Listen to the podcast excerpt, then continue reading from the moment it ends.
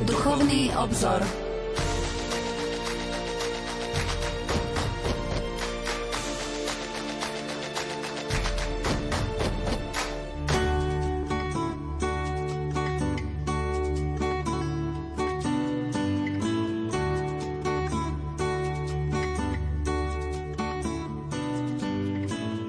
Pápež svätý Jan Pavol II vo svojom apoštolskom liste o Eucharistii píše Počnú s večeradlom a poslednou večerou slávenie Eucharistie má svoje dlhé dejiny, také dlhé ako dejiny cirkví.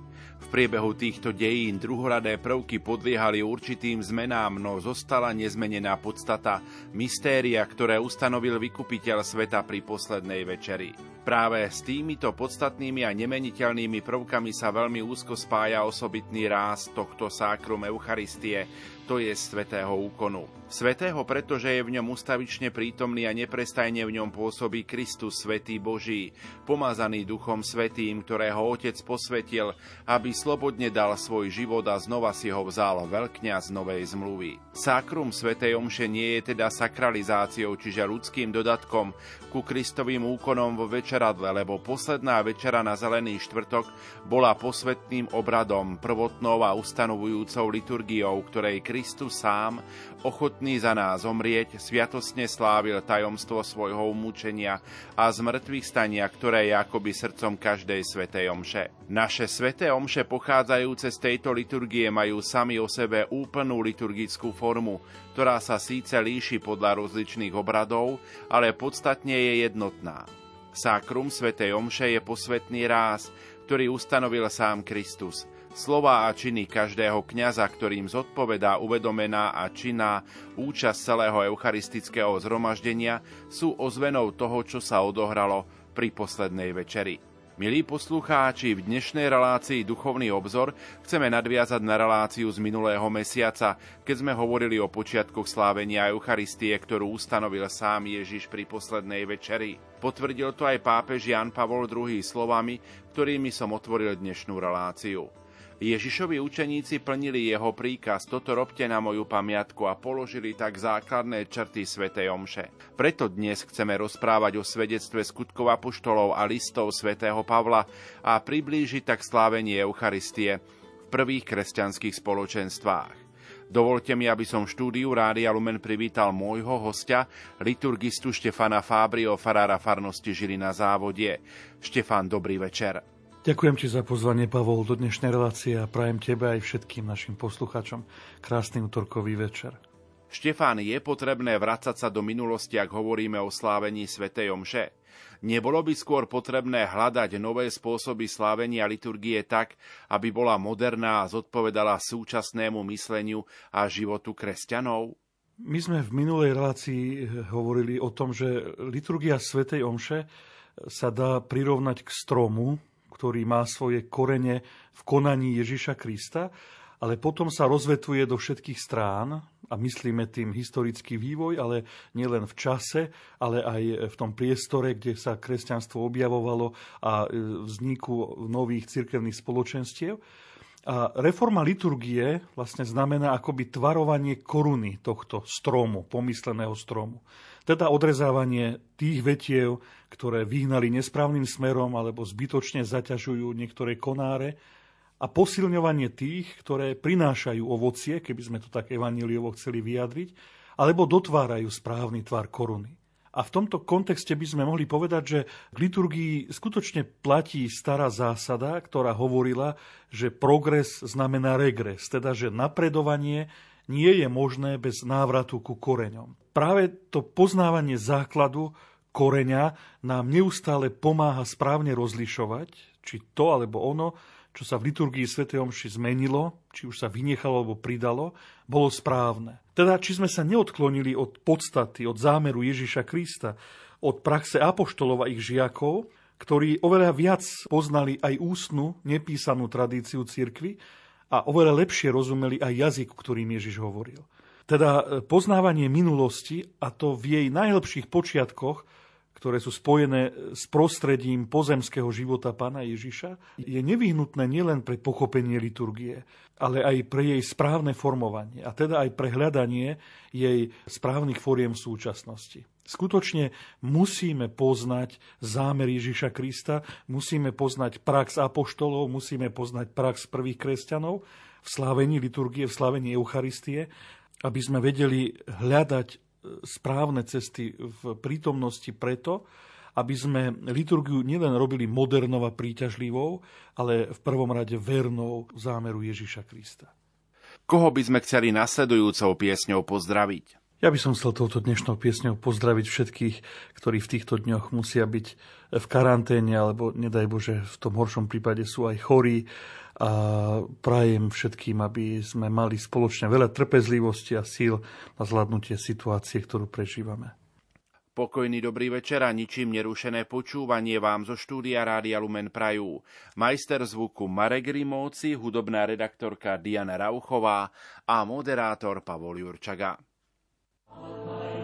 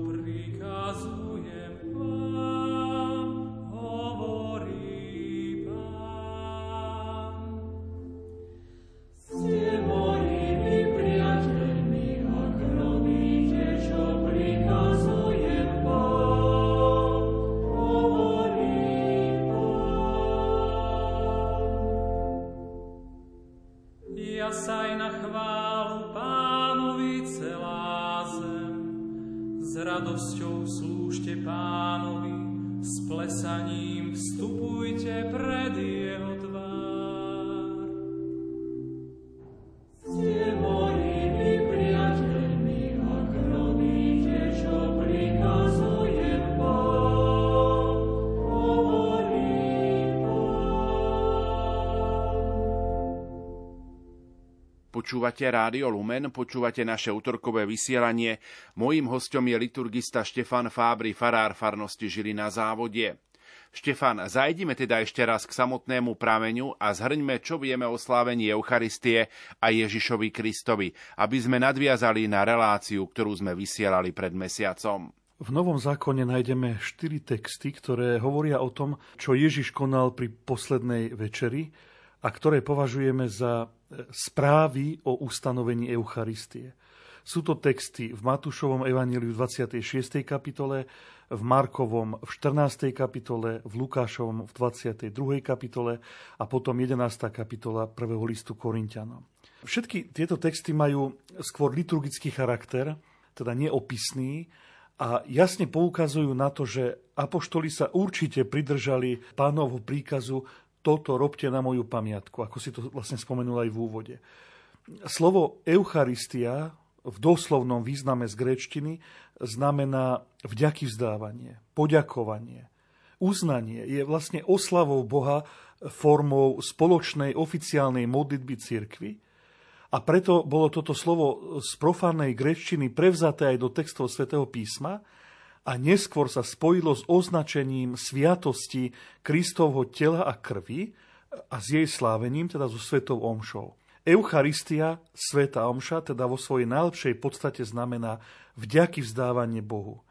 My zo svätého písma vieme, že Ježiš ustanovil Eucharistiu ako pamiatku jeho obety na kríži, pri ktorej obetoval sám seba za našu spásu, ako tomu veríme, a zároveň ako sviatosť, v ktorej je neustále osobne prítomný pod spôsobom svojho tela a krvi. Slávenie tejto sviatosti má charakter hostiny, teda stolovania, čo v tom semickom myslení predstavovalo nielen prijatie pokrmu, ale najmä Božích darov, chleba, vína, plodov a ďalších, za ktoré človek zveleboval Boha. Môžeme teda povedať, že slávenie Svetej Omše nie je len prijatím svetých darov, v tomto prípade sviatostného tela a krvi Ježiša Krista, ale je aj oslavou Boha, vďaky vzdávaním, dobrorečením. A preto Ježiš prepojil obetu svojho života so sviatkami paschy, záchrany, a tým naznačil, že v ňom sa naplnilo to, čo bolo v predobrazoch starého zákona len naznačené. Aj pri židovskej pasche sa opakovaním toho, čo robili Izraeliti pri východe z Egypta a čítaním o týchto udalostiach e, na novo sprítomňovalo a prežívalo Božie pôsobenie v dejinách vyvoleného národa. Rovnako ako tí, ktorí majú príjmať požehnaný chlieb a víno, o ktorých Ježiš povedal, že sú jeho telom a krvou, na novo sprítomňujú jeho obetu na kríži a zmrtvých stane. A preto je vlastne každé slavenie Eucharistie, každá sveta omša obetou, ktorá je totožná s historickou obetou Ježiša Krista na kríži, s jeho zmrtvých staním a odlišuje sa od nej len časom a miestom, na ktorom sa slávi. A zároveň, popri tom sprítomnení Ježišovej obety, musíme mať na pamäti to, že každá sveta omša má aj charakter tej židovskej modlitby beracha, teda je dobrorečením Bohu. Ani my nemôžeme na, k Svetej Omši a na Svetú Omšu prichádzať, povedal by som, že egoisticky, len s úmyslom prijať, prijať dary, teda prijať Božie požehnanie, prijať Eucharistiu. Ale zároveň musíme mať hlboký rozmer oslavy Boha, vďaky Bohu, a to sa vlastne vyjadruje aj v tej prvej časti eucharistickej liturgie, o tom budeme ešte hovoriť v ďalších reláciách, kedy kňaz predkladá Bohu chlieb a víno a na spôsob tej židovskej modlitby chvály a vďaky vzdávania vlastne oslavuje Boha a ďakuje mu, zvelebuje ho za prijaté dary, za dary, ktoré nám Boh dal, aby sme mu ich teraz my mohli obetovať a aby ich on premenil. A tak sa vlastne jeho dary stanú akoby dvojitým, dvojitým darom pre nás. Jednak v tej prirodzenej rovine a jednak v tej nadprirodzenej, že sú premenené na telo a krv Ježiša Krista. Sveta Omša je teda sprítomnením toho, čo nás Ježiš naučil, celého jeho života. Vnímanie Ježiša Krista ako nesmierneho Božieho daru ale zároveň pozvaním k tomu, aby sme za tento Boží dar neustále Bohu ďakovali. A to nielen vo chvíľach slávenia liturgie, ale aj celým svojim životom. A čo Ježiš pri poslednej večeri robil? Čo v jeho konaní je dôležité pre slávenie svätej Omše? Čo vlastne konali apoštoli na jeho pamiatku? Z tých štyroch spomenutých textov Nového zákona je historicky najstaršou informáciou o slávení Eucharistie Ježišom Kristom e, správa, ktorú nachádzame v prvom liste Korintianom. Ten bol napísaný okolo roku 56 v Efeze, v ktorom svätý Pavol píše Veď ja som od pána prijal, čo som vám aj odovzdal, že pán Ježiš v tú noc, keď bol zradený, vzal chlieb, vzdával vďaky, lámal ho a povedal – toto je moje telo, ktoré je pre vás. Toto robte na moju pamiatku. Podobne po večeri vzal kalich a hovoril, tento kalich je nová zmluva v mojej krvi. Toto robte, kedykoľvek ho budete piť na moju pamiatku. Tento text môžeme považovať za podstatu liturgickej tradície o slávení Eucharistie. Teda to, čo bolo zo všetkého, čo Ježiš pri poslednej večeri urobil, najdôležitejšie a Pavol to zhrnul v týchto slovách. Vlastne toto je obsahom tradície. Z latinčiny tradere znamená prijať a odovzdať. A táto podstata je zachovaná v každom ríte, v každej liturgii.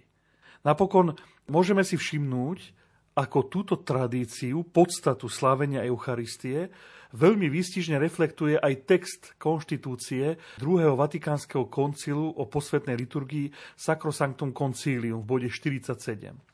Náš spasiteľ pri poslednej večeri, v tú noc, keď bol zradený, ustanovil eucharistickú obetu svojho tela a svojej krvi, aby ňou v priebehu vekov trvalo zachoval obetu kríža, kým nepríde, a aby tak zveril cirkvi, milovanej neveste, pamiatku svojej smrti a svojho zmrtvých vstania. Sviatosť milosrdenstva, znak jednoty, púto lásky, veľkonočnú hostinu, pri ktorej príjmame Krista. Dúša sa naplňa milosťou a dostávame závdavok budúcej slávy. Ak by sme tento text rozmenili na drobné, nájdeme v ňom základnú definíciu Eucharistie, ktorá je, ak by sme to v takých bodoch chceli povedať, tak na prvom mieste obeta Kristovho tela a krvi, ustanovená v predvečer obety kríža, ktorá sa v nej zachováva. Ďalej je zverená cirkvi ako pamiatka jeho smrti a zmrtvých vstania. Je to sviatosť, ktorej sa stretávame s Ježišovým milosrdenstvom. V Eucharistii sa vyjadruje puto lásky, ktoré nás spája s ním.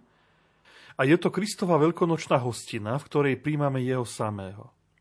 A e, potom e, ďalšia vec, ktorú si musíme uvedomiť, je to, že tú vonkajšiu formu slávenia, teda to, v akom jazyku sa Eucharistia slávi, aké rúcha sa pri nej používajú, ako je usporiadaná bohoslužba a tak ďalej a tak ďalej, to všetko spravuje cirkev a v čase to aj prirodzene mení.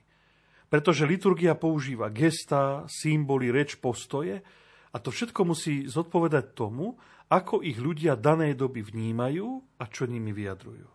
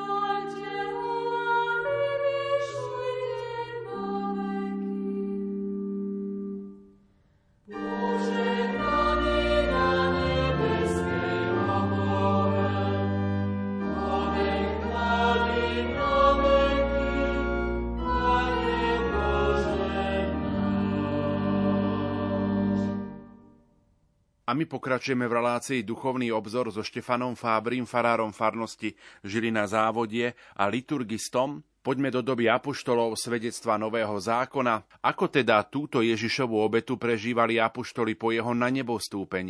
Nachádzame vo Svetom písme texty, podľa ktorých by sme vedeli opísať Svetu omšu prvých kresťanov?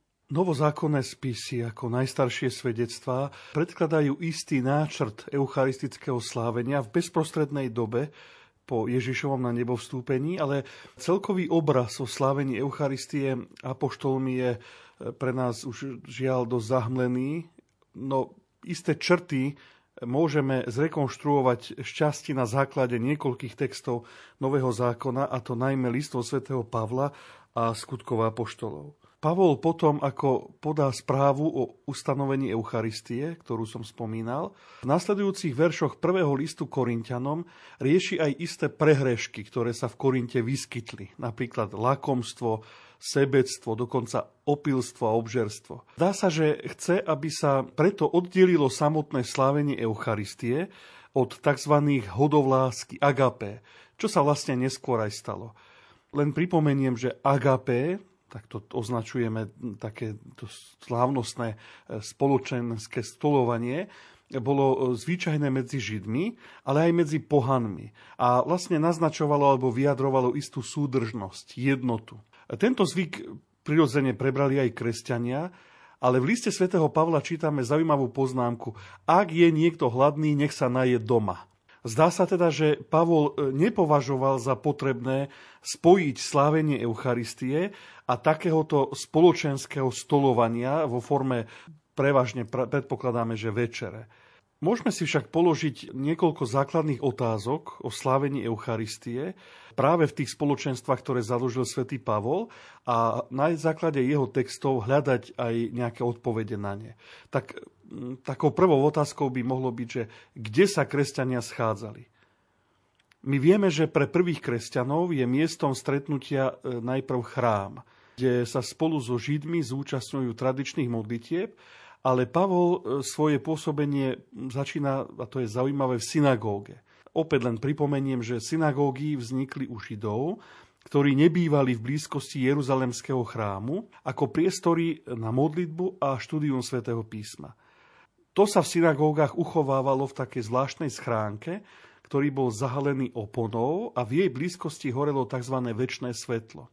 Uprostred synagógy zvyklo byť vyvýšené miesto s pultom, pre toho, kto predčítaval Tóru.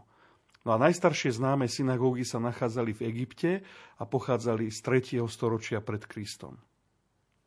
Vieme však i to, že Pavol býval v dome manželov Akvilu a Prisky v Korinte.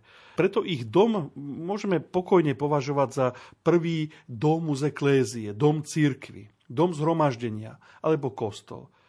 A potom po konflikte so Židmi Pavol do synagógy prestal chodiť a využíval dom Tita Justa, ktorý so synagógou susedil.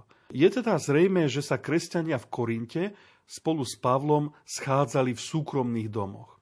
No a my vieme, že takéto domy existovali aj v Efeze, v Ríme, v Kolosách a v Laodicei.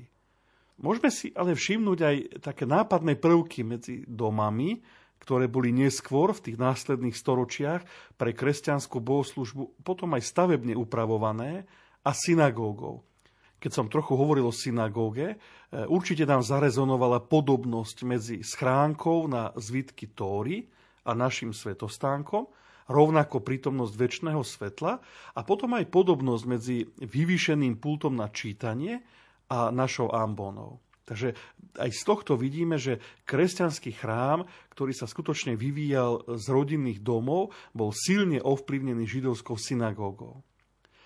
Druhou otázkou by mohlo byť, kedy sa kresťania na slávenie Eucharistie schádzali. Odpoveď je jednoduchá. Na viacerých miestach Nového zákona, v prvom liste Korintianom, v skutkoch apoštolských, nájdeme jednoznačnú odpoveď. V prvý deň týždňa, teda v nedeľu.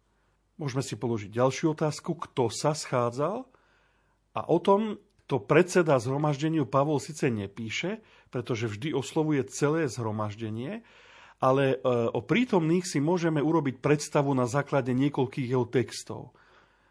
prvom liste Korintianom píše, že tam boli veriaci aj neveriaci. A ďalej vymenúva chudobní, aj bohatí, otroci, aj slobodní, židia i gréci, muži i ženy. Toto všetko nájdeme v prvom liste Korintianom. Ďalšou otázkou by mohlo byť to, aký bol priebeh takéhoto stretnutia.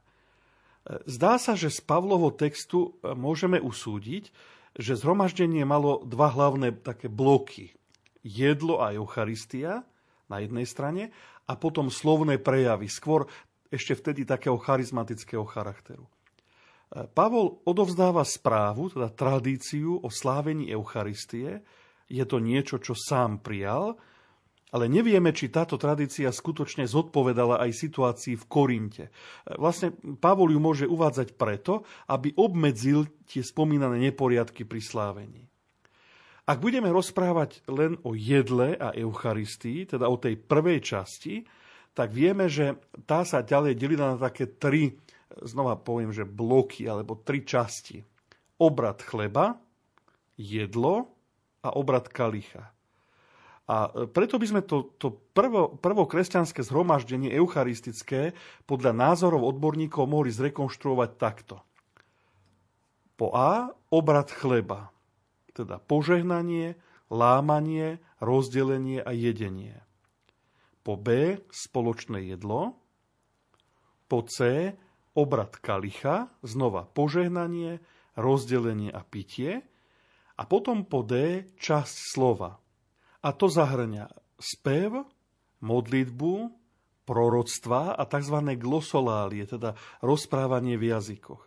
Táto časť má zase prvky e, takého antického sympózia. Vidíme, že to presunutie bohoslužby slova pred bohoslužbu Eucharistie, ako to poznáme dnes, nastalo až neskôr.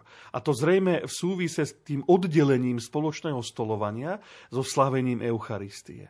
No a my ten samotný priebeh bohoslužby slova v tedajšej môžeme rekonštruovať na základe tohto Pavlovho výroku. Bratia, keď sa zídete, každý niečo má. Dar chválospevu, náuky, zjavenia, jazykov, vysvetľovania. No a teraz, keby sme to znova rozmenili na drobné.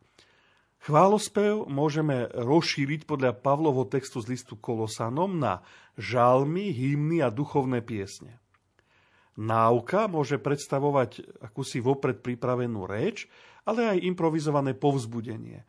Je zaujímavé, že na tomto mieste e, Pavol nespomína čítanie písma, ale pokojne môžeme predpokladať, že sa pri stretnutiach čítali práve listy svätého Pavla. Ďalej zjavenie naznačuje to, že na tomto mieste mohol každý povedať svoju vlastnú duchovnú skúsenosť. A napokon ten dar jazykov predstavuje zrejme improvizovanú modlitbu a jej vysvetlenie.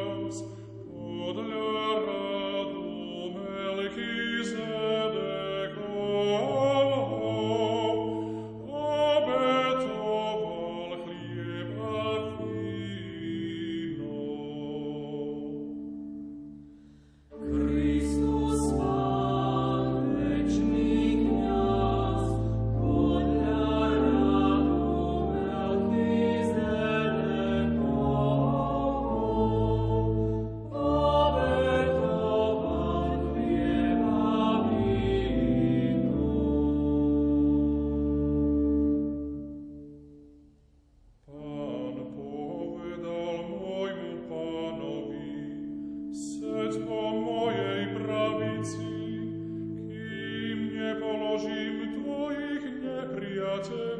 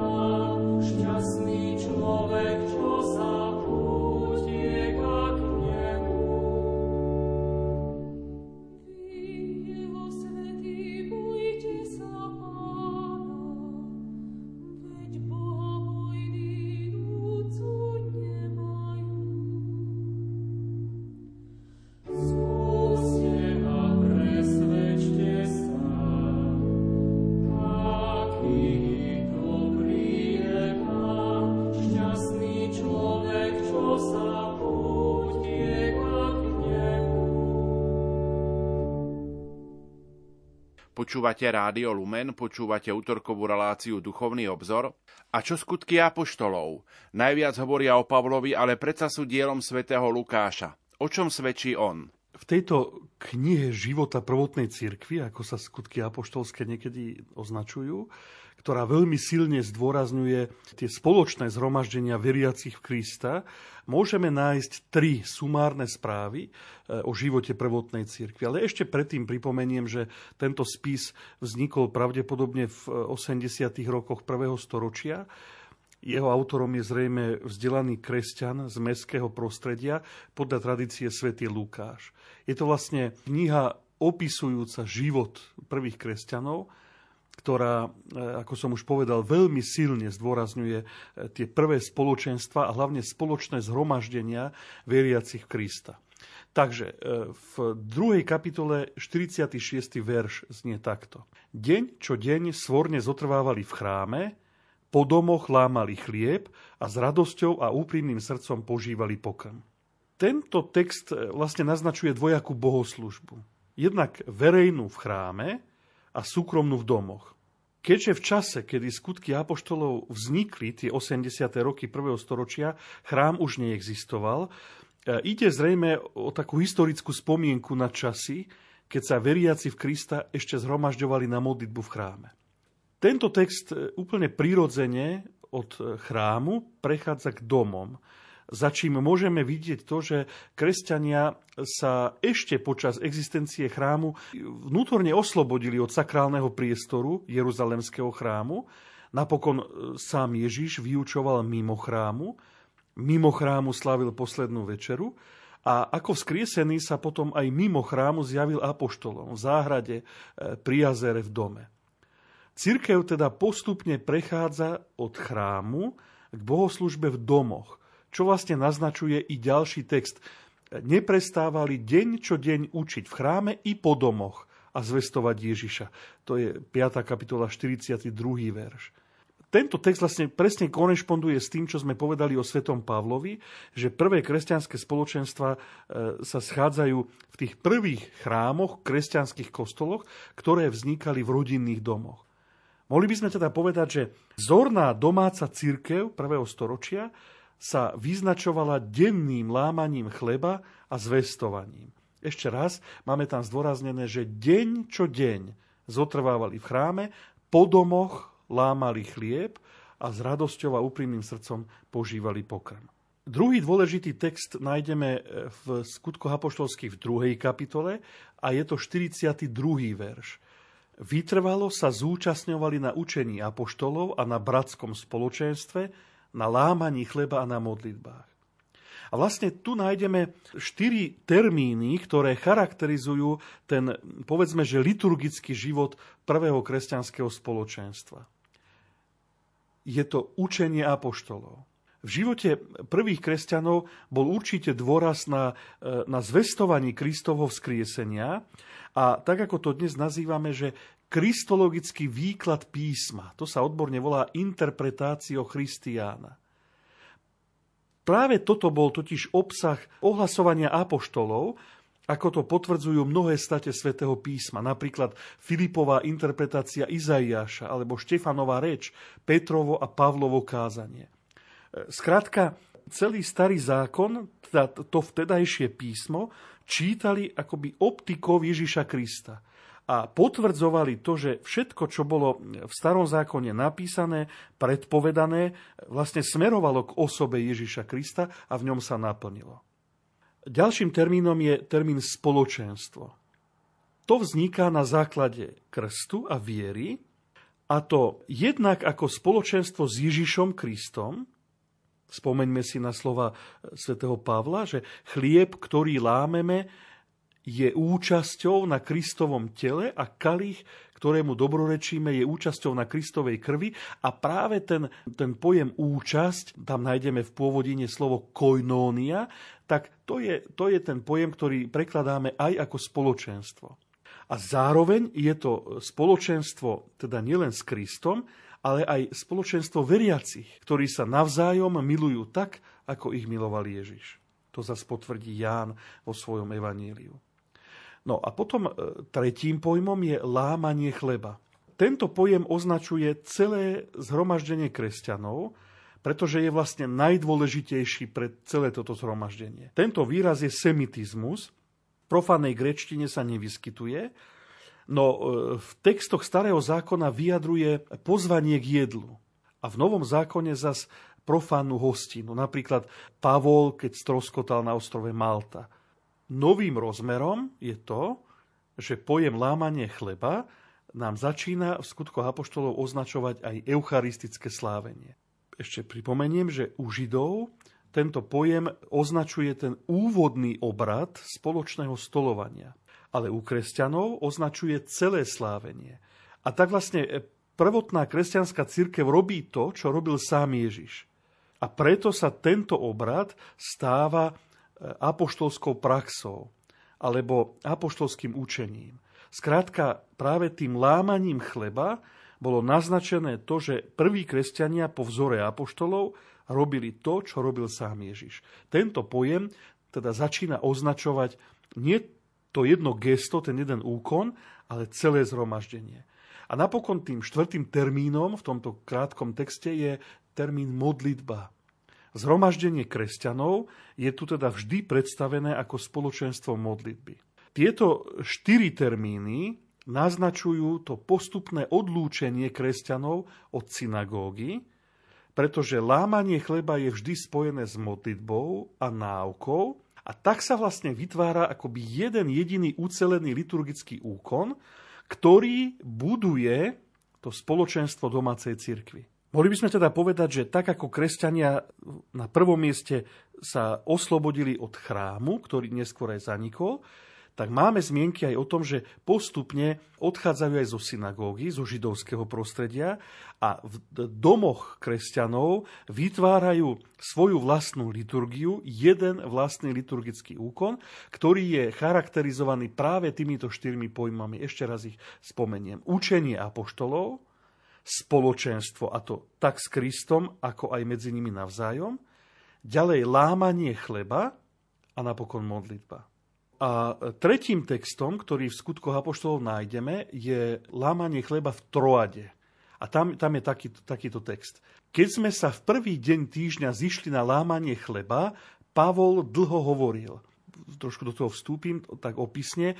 Mladík Eutychus zaspal, spadol z tretieho poschodia, zdvihli ho mŕtvého, Pavol ho vzkriesil, vrátil sa naspäť, no a ten text pokračuje ďalej. Lámal chlieb a jedol Dlho až do svítania ešte hovoril a potom odišiel. Zdá sa, že tento text predstavuje taký ten model zhromažďovania kresťanov v Pavlovej dobe. A opäť, čo z tohto textu vieme? Poprvé, že kresťania sa zhromažďovali v sobotný večer. Ten údaj v prvý deň týždňa musíme vykladať podľa židovského počítania času, teda vzhľadom na šabat. Nový deň sa začínal vlastne západom slnka predchádzajúceho dňa. Ďalej, na zhromaždení sa stretli s Pavlom a jeho sprievodcovia. My ich máme vymenovaných vo štvrtom verši. A zároveň miestní členovia cirkvy. Po mene e, vieme len e, o chlapcovi, ktorý sa volal Eutychus. Ďalej, že zhromaždenie sa konalo v dome, a to v hornej miestnosti na poschodí. A napokon, že takéto zhromaždenie malo dve časti. Lámanie chleba, tu sa vlastne naznačuje dôvod toho stretnutia. Teda nejde o rozlúčku s Pavlom, ale ide práve o lámanie chleba. A potom druhá časť je náuková, označená e, greckým slovesom homilein, čo vlastne naznačuje skôr e, priateľský rozhovor na určitú tému. A my práve týmto termínom, týmto pojmom dnes označujeme príhovor kňaza, ktorý nasleduje e, po prečítaní biblických textov. Takže naozaj ide o vysvetlenie počutých textov a vidíme, že vlastne to isté robil aj Pavol. To lámanie chleba bolo spojené e, s čítaním písma a s týmto homílein, s tým vysvetlením alebo Pavlovým príhovorom. thank you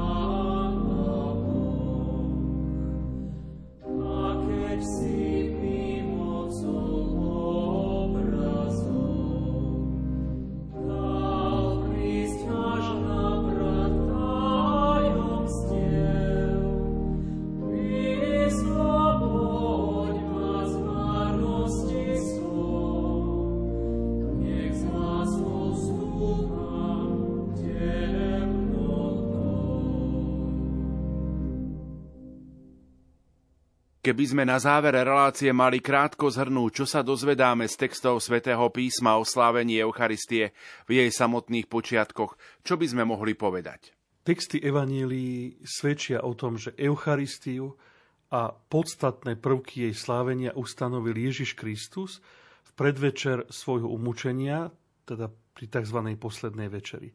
Nachádzame o tom najstaršiu zmienku v prvom liste Korintianom z pera svätého Pavla, a potom v troch evaníliách Matúša, Marka a Lukáša. Vieme, že apoštoli plnili Ježišov príkaz konať to isté na jeho pamiatku a vieme aj to, že tento povedzme rituál sa stáva najdôležitejším prvkom kresťanskej liturgie, pretože súvisí so sviatosťou sviatostí, teda s Eucharistiou. My ho dnes nazývame Sveta Omša. Bežné výrazy, ktoré nachádzame v Novom zákone, označujúce slávenie liturgie, sú schádzať sa alebo zhromažďovať sa a ich obsahom je v prvom rade lámanie chleba, ktoré je spojené s chválami a prozbami, teda s modlitbou.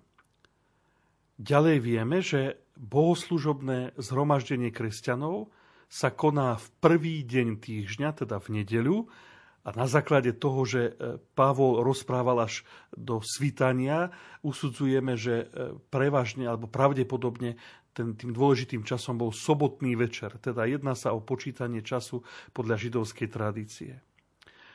Ďalej vieme, že kresťania sa z počiatku ešte schádzali v Jeruzalemskom chráme, neskôr v synagógach a e, tá línia potom pokračuje k rodinným domom, ktoré slúžili mm, ako príbytky alebo miesta stretnutia domácej cirkvy. Na niektorých miestach je spomenutá horná sieň na poschodí, podobne ako večeradlo v Sione. Predpokladáme, že je to preto, lebo takáto, takáto horná miestnosť e, bola priestranejšia a väčšia a teda bola vhodnejším priestorom pre stretnutie väčšieho počtu ľudí. A napokon vieme, že v kresťanských spoločenstvách ešte neexistuje nejaký pevný poriadok stretnutia, ale je tu prítomná taká charizmatická alebo duchom svetým inšpirovaná črta modlitieb. Predpokladáme, že ten hlavný príhovor, to homilein, mal ten, kto predsedal sláveniu, ale pri takejto liturgii bol aj priestor preto, aby ostatní vydali svoje svedectvo o živote viery alebo predniesli svoje e, jednotlivé modlitby alebo prózby. Takže celý nový zákon vlastne e, akoby bol pre nás takým jasným svedectvom o tých počiatkoch, koreňoch alebo pramení, akokoľvek to označíme, nazveme, e, slávenia kresťanskej bohoslužby, eucharistickej liturgie, ktorú vlastne dnes e, poznáme ako Sveta Omša. No a povedali sme si, že je pre nás veľmi dôležité e, vnímať práve, e, práve tieto črty, o ktorých sme hovorili v tejto aj v minulej relácii, pretože práve oni nás privádzajú k tej podstate slávenia, k pochopeniu toho, čo je vlastne dôležité a čo je nevyhnutné pri každom slávení Sv. Omše. Pomaličky sa končí dnešná relácia Duchovný obzor. Štefan, čo by sme povedali na záver dnešnej relácie, ktorú sme vysielali pre našich poslucháčov? Ja by som na záver chcel e, ešte raz teda pozdraviť všetkých našich poslucháčov, ktorí nás počúvali v dnešný večer.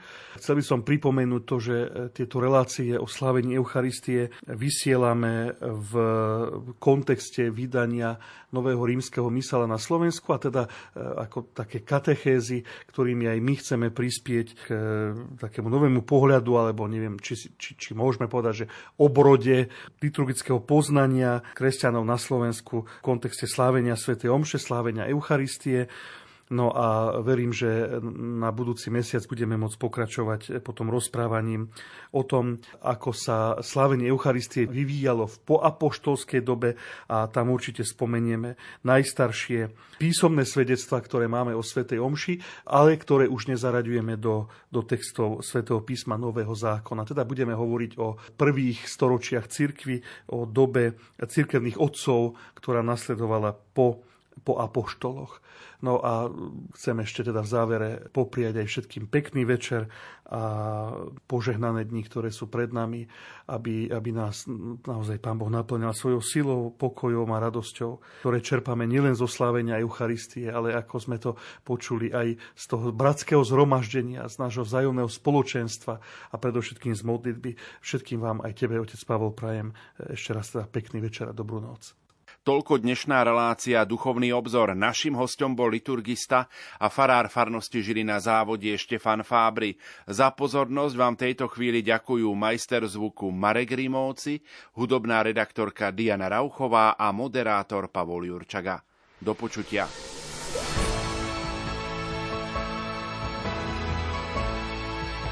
Stretli sme sa s pápežom Františkom na Slovensku. Pripomeňme si jeho slová pri stretnutí s biskupmi, kňazmi a zasvetenými osobami. Moji drahí, nebojte sa formovať ľudí tak, aby mali zrelý a slobodný vzťah k Bohu. Toto je veľmi dôležitý vzťah. Budete mať možno pocit, že nemáme všetko pod kontrolou a že strácame silu a autoritu. Ale Kristova církev nechce ovládať svedomie a obsadiť miesta.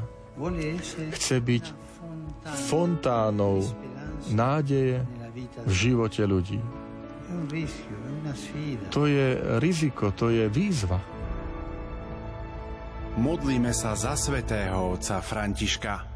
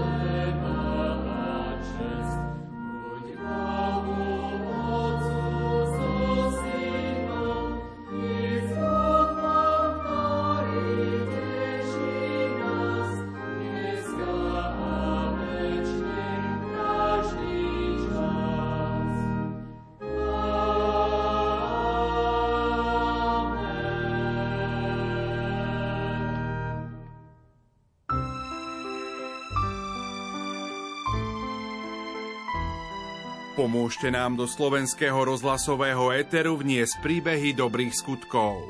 Ide o Daruj dobrý skutok sérii rozhlasových relácií a víziev pre ľudí zameraných na pomoc núdznym v projekte Slovenskej katolíckej Charity a Rádia Lumen. Do 18. februára nám napíšte, ako ste sa ponúkli opatrovať známym deti či starých ľudí. Vaše príbehy posielajte na mailovú adresu oukd.lumen.sk alebo poštou na adresu Rádio Lumen, Kapitulská ulica číslo 2, 97401 Banská Bystrica. Pripíšte heslo Daruj dobrý skutok.